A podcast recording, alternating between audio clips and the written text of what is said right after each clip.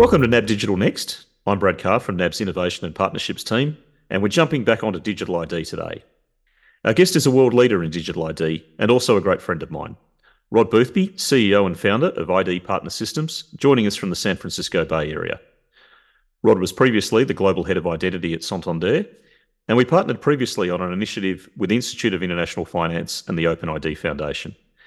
Rod also gave me a fantastic travel tip for my family's California road trip once upon a time when he steered us to the lovely beach town of Morro Bay, and I can pass on that recommendation to anyone. Rod, thanks for joining us and welcome to NAB Digital Next. It's great to be here, Brad. And next week, I am going to Morro Bay with my family. Uh, so I'm very excited about it. It's the only beach town in Northern California that is still an old school beach town it isn't overrun by uh, super exclusive fancy stores. Instead, it has that that amazing down home feel. It's wonderful. Um, it, so I'm glad is. you enjoyed it, and I'm looking forward to going there myself. It is, and it was absolutely pristine, clear water in the estuary uh, for kayaking uh, as well. So uh, yeah, I, I love the place. It was a great tip you gave me. Maybe uh, drilling more into uh, professional matters uh, in digital ID. Can we can we start with the the history and you know, the prior collaboration that we had in your Santander career. Are there particular reflections or learnings from that time that perhaps most inspired or propelled you in what you've done in launching ID partner systems? What happened uh, at Santander? I was global head of identity, and I'd been asked to innovate on top of the bank's identity stack. It quickly became obvious that the stack was pretty good. And so I thought, well, let's sell it as a service. They said, great, get a customer. So I went to Ashish Jain, who was then at eBay, and asked him, Would you be interested in banks verifying who your customers are? And he said, This would be great. Buyers could trust sellers, sellers could trust buyers. It's fantastic. He said, There's only one problem Santander is not big enough. What?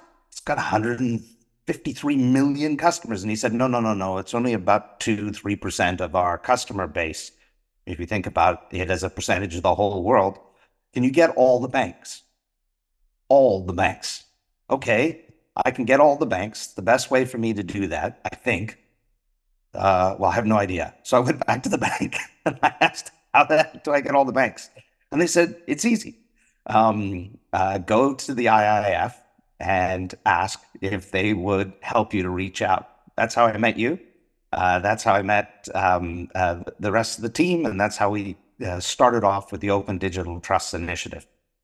During that initiative, it became clear that there was a big opportunity for banks to deliver bank based identity solutions for their customers to verify that the person on this session was really who they claimed to be. But there was a big challenge with getting to market. How do you go to a company like eBay when you are bank A and then bank B's got to do it, and bank C's got to do it, and every bank has to do it. In the US, there's 8,000 of them. It became clear that every company didn't want to integrate with 8,000 banks. Instead, they wanted to integrate with a trust network that helped to broker the, the connections. And that's how ID Partner came about. What they need is a, uh, a trust network operator that can verify that each entity in the system is who they claim to be provide some kind of an idea about how those entities are behaving, a security signal, and then connect everyone. So that's how we formed ID partner. Yeah, and, and I think a lot of what you've described there really resonates, and we see it in our home market here in Australia too. That, and we're really proud that NAB has stepped forward as one of the launch banks with Connect ID, trying to bring that same sort of concept in our market. But it is actually one of these areas where we need every bank to hurry up and go faster and get there with us, and our system and, and we actually become stronger as you extend that reach and that the, the network of banks can support everybody across the, the whole economy. Maybe with that background you provided, let's let's come to the current day. And can you tell us a bit more about ID Partner and the services that you're you're offering and extending? What we've done so far is to connect to 8,000 banks in the US and the UK and Sweden. Our intention is to connect to networks throughout the world. So we hope one day to connect to the Australian network. On the other side, what we've connected to are large companies like e-signature companies, even a power company uh, that want to verify that their customers are who they claim to be. And the goal is to eventually deliver this everywhere. Building this out has required us to understand what each party in the system needs in order to be effective. It's it's a little bit like getting exactly the right balance of controls when people first launched flight. You can look at some of the early examples of people trying to fly, and they look absolutely crazy because they're missing something critical, like uh, not being able to control roll or yaw or altitude in some way, not having the right power or not having the right wing shape. In order to get identity right, it's about balancing the interests of the three components in the system. Whoever is providing the ID verifications, whoever is consuming them, and then making sure that you protect, most importantly, the interests of the consumer. Are the, is their privacy being protected? Are they remaining in control of their data as it flows through? And you, you mentioned you mentioned Sweden as one of the markets that you're connecting up to. You know, I think we've those of us that have, have seen the opportunities for bank-based verification have very much looked to Sweden and Norway as being probably the the real early pioneers in this space and, and where they've had bank ID systems running successfully for 20 years. You know, I'm I'm curious, you know, how you see the landscape today, particularly in the, the home market view in the US. Maybe if I, broaden the aperture a little bit though, like I, I think the vernacular is interesting as well. And and we've pivoted in the Australian market away from talking so much about digital identity and more to using the phrase digital ID. Now, we've done that quite deliberately, and I noticed uh, Stephen Wilson of Lockstep has picked up on this as well. You know, I guess we're tr- clarifying that quite often we're talking less about the whole ID of a person. And quite often it's that we can verify a particular credential or a particular attribute or simple human realness. And to your point between the parties the, of who needs to rely upon this, the consumer themselves, we want to try and minimize where we can to just the attributes that are actually needed. Now, I'm just curious how, how you think about you know the the key uh, elements, I suppose, of of ID and and how you would you know view that same prism, perhaps. I, I think you're onto exactly the right thing. In fact, in the Super Bowl this past weekend, there was a, a great commercial by Discover, uh, Discover Card, uh, on this topic um, starring Jennifer Coolidge, famous comic actress.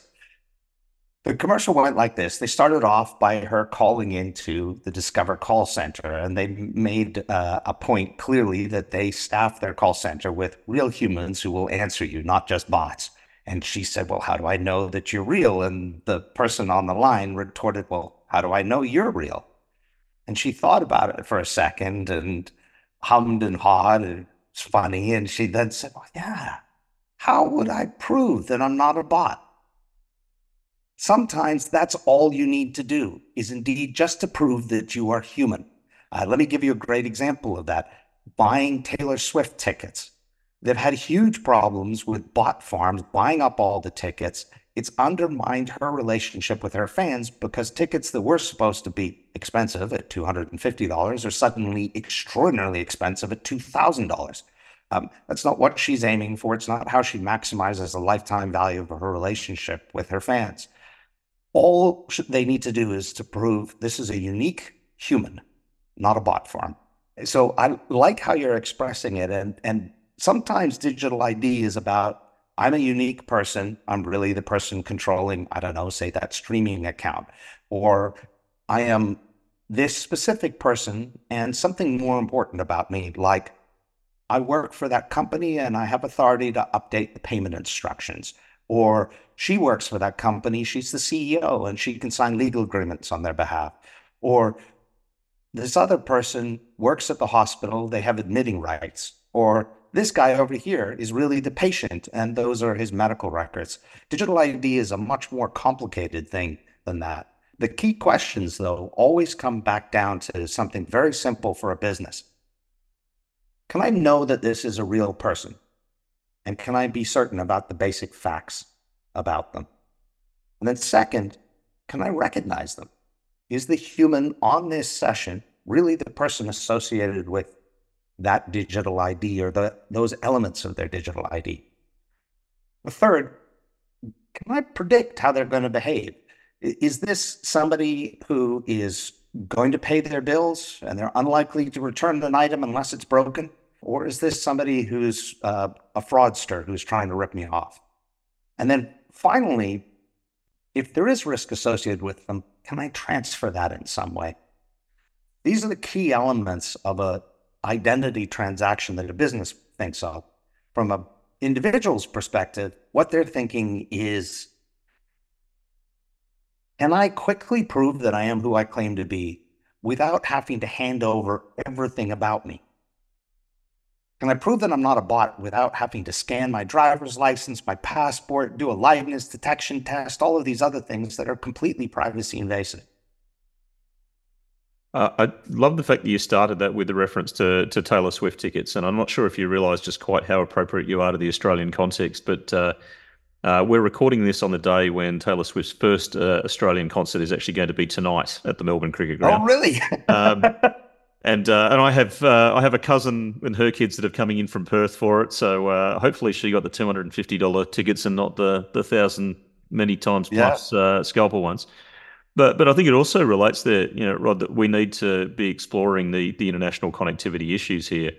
Um, because I'm sure that you'll see traction in in your market around these kind of solutions, and particularly where some of the old fashioned CAPTCHA tools to, have been defeated. That as we see major American ticketing agencies and presumably footwear retailers and other entertainment providers moving towards some of these systems and and hopefully secure services being offered by the likes of a Bank of America and a Chase and a Wells Fargo. We presumably will have Australian customers who will want to be able to stand in line and be able to verify that they are legitimate alongside the Wells Fargo customer. So it's going to be contingent that we step forward and, and into that space. And more broadly, we are facing what is very much a, a, fraud and scam epidemic in our economy and I think globally at the moment. Just being able to minimize the leakage that comes at the moment where people are having to provide copies of their passport, copies of their driver's license to all sorts of different businesses that probably aren't set up for storing and protecting that data securely. It's the stuff that ends up on the dark web and becomes the basis for the next round of impersonation or social engineering scams. So the more that we can be minimizing those flows and cutting that off with verification of the the bare needed attribute, it just seems so valuable to me.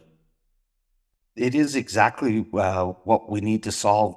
And the way to do it is really simple. And that's where it comes in if you think about those four steps. Okay, well, my government or the university gives me a credential that says that I've graduated, or um, the hospital gives me a record. Those things we all understand. They can be simple encrypted files. Recognizing me, that's another question entirely. And in order to do it well in a digital space, it's not the same as a normal interaction in person.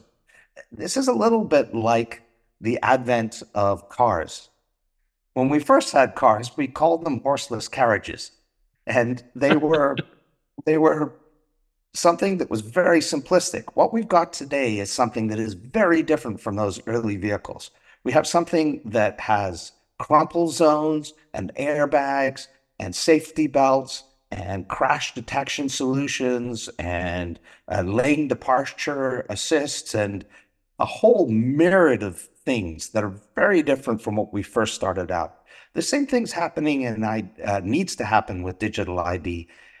The key thing that we need to understand is that in an in person situation, there's a whole bunch of implicit stuff that can't be solved easily online. So, in person, if you present me with a government ID, it has recognition technology in it. It's your picture. And a huge part of that also implicitly is liveness detection. You're standing in front of me. You look like the picture in the driver's license. Online, I don't know if you're standing in for, on the other side of the computer. I have no idea if that's a human. I have no idea if the image that's being broadcast to me that looks like this image is generated because it came from your camera or generated because it came from some kind of AI tool that is mimicking you. Just like that happened to that poor guy in, in Hong Kong who wired 25 million thinking he was talking to the company's CFO and not just the company's mm. CFO. Apparently, there were many other people in that fake. Um, yeah. All of them faked used to convince this person to send the money. These kinds of things mean a, we need to solve that problem of recognizing the person in a different way. A bank uses a really sophisticated myriad of tools to do it. They don't look at just what the device says. Banks look at what network you're on, whether or not you've undergone impossible travel, what angle you're holding the phone at, response time from the, uh, the camera, dozens of other things to recognize that the person on this session is the same person that has been using this device for an extended period of time.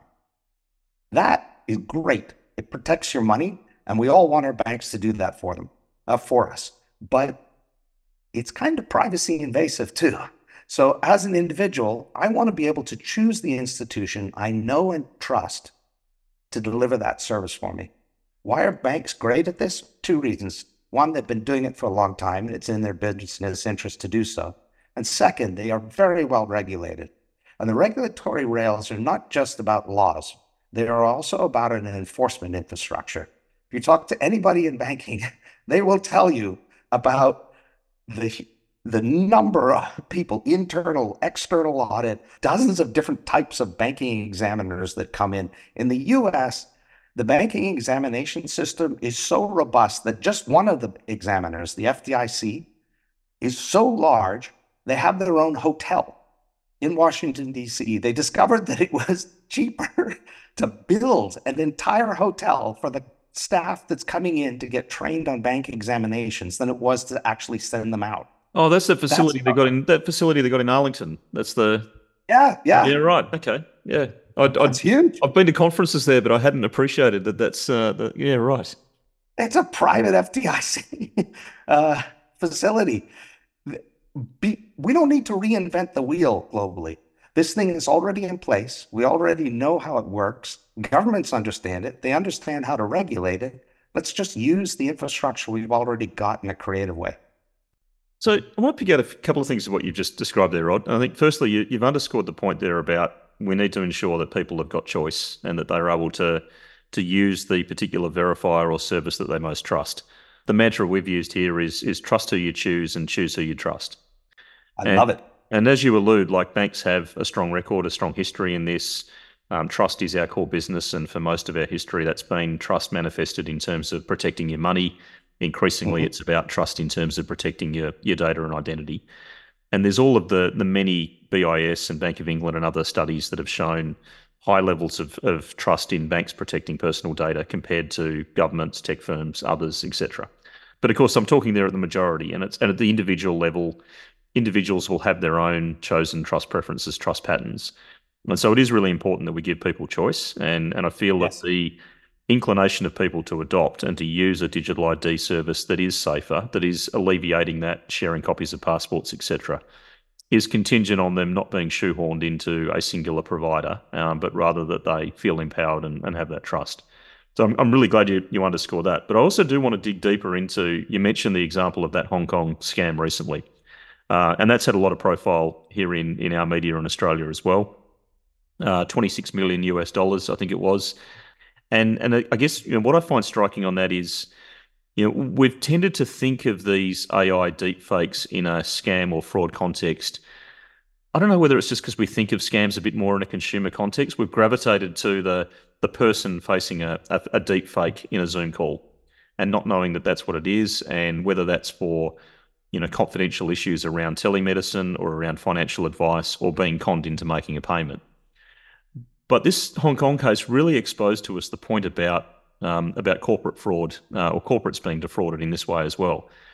And you know, I know this is a space that that I think you've been one of the early you've been early at sounding the alarm on this. Like uh, a lot of us are jumping onto this now, but you've been in a lot of your publications and videos and your LinkedIn posts for over a year. You've been calling out the the not a bot to face into the verify you're not a bot to face into the AI deepfake scenario. And I just sort of wonder if, if you can you know, perhaps point us forward as to how we need to be thinking about this and, you know, the notion of, of is it bank verification at both ends of the Zoom call? We're recording this on Zoom right now. You know, do we verify with our bank as we log into the Zoom call to give the person at the other end comfort that, yeah, eh, you are talking to who you think you are? Absolutely. In fact, we've at uh, ID Partner, we've already created a plugin to Zoom um, to deliver exactly this what would be great is if it's fully integrated into the product um, to give people an extra level of security and confidence. And we're hoping that they'll do that soon. But the, the solution is very simple. At the beginning, when you register, a little button pops up. The way our system works, ID Partner has a magic button that remembers who you bank with. So if you're a NAB customer, you'll see verify with NAB. When you press the button, if I, NAB adopted ID Partners tag, the NAB customer would get a message on their phone from NAB. They would log into the NAB app. Inside the NAB app, they would see, it looks like you're trying to log into this uh, session on Zoom. We verified that this is really Zoom. Would you like to verify your, your name and that you're not a bot? Yes. Um, maybe it's would you like to verify that you're in a certain country? Or mm-hmm. maybe because of the context, if it's a health call, would you like to share your patient information? And maybe simply, I'm just a human. Uh, but whatever it is, you verify what you choose. And then it's right there in the Zoom session at the bottom where the name normally is, is a check mark that says this was verified by this financial institution. It gives people a basis of trust. There's a step further than this, which is uh, the thing that I talked about in terms of risk transfer and where I'm hoping long term this goes, which is if I need to send money in this context, can I go back to the bank and say, could you please guarantee it?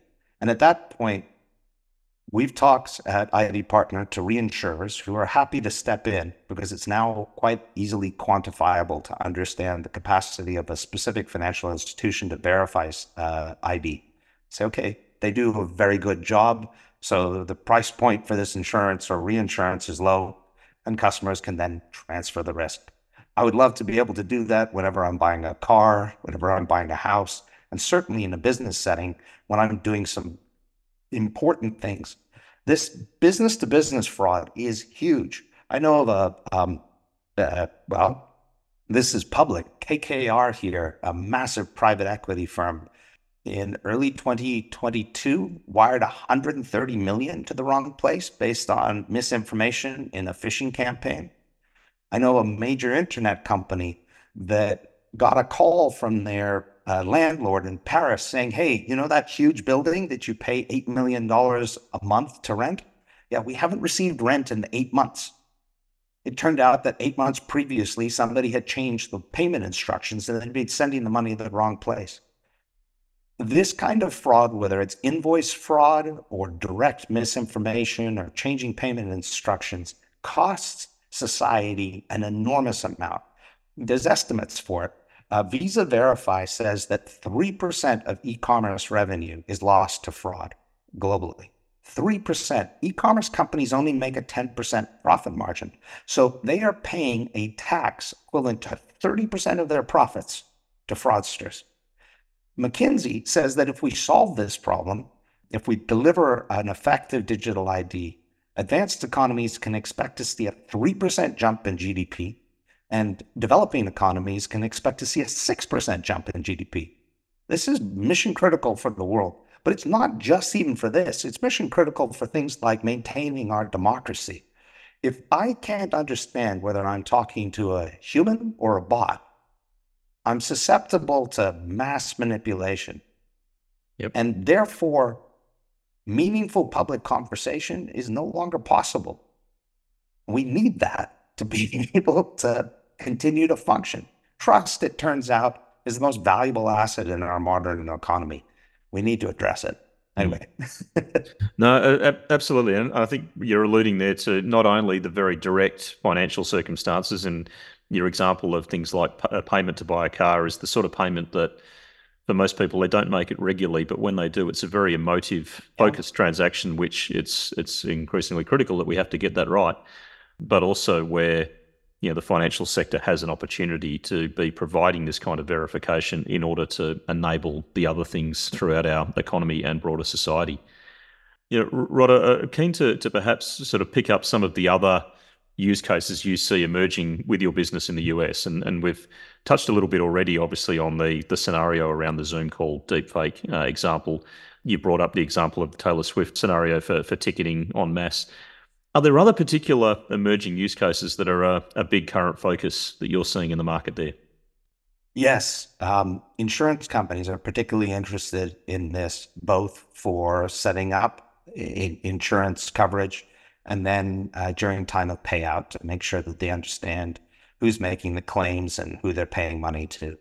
Um, power companies are uh, we're working on a POC with a, a very famous power company that is uh, trying to ease the process with which they guide people through signing up for new power supply. A cool thing there, and actually through all of this, is that we can create a very positive feedback loop between the relying parties and the financial institutions.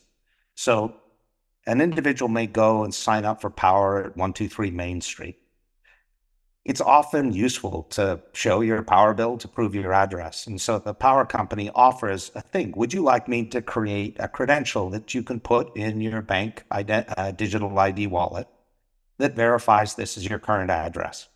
The person can in- install it. They can share it with online delivery companies. They can share it with e-medicine uh, companies. They can share it with um, anybody, a school when they're applying to, to have their children go to the school, any of those kinds of scenarios.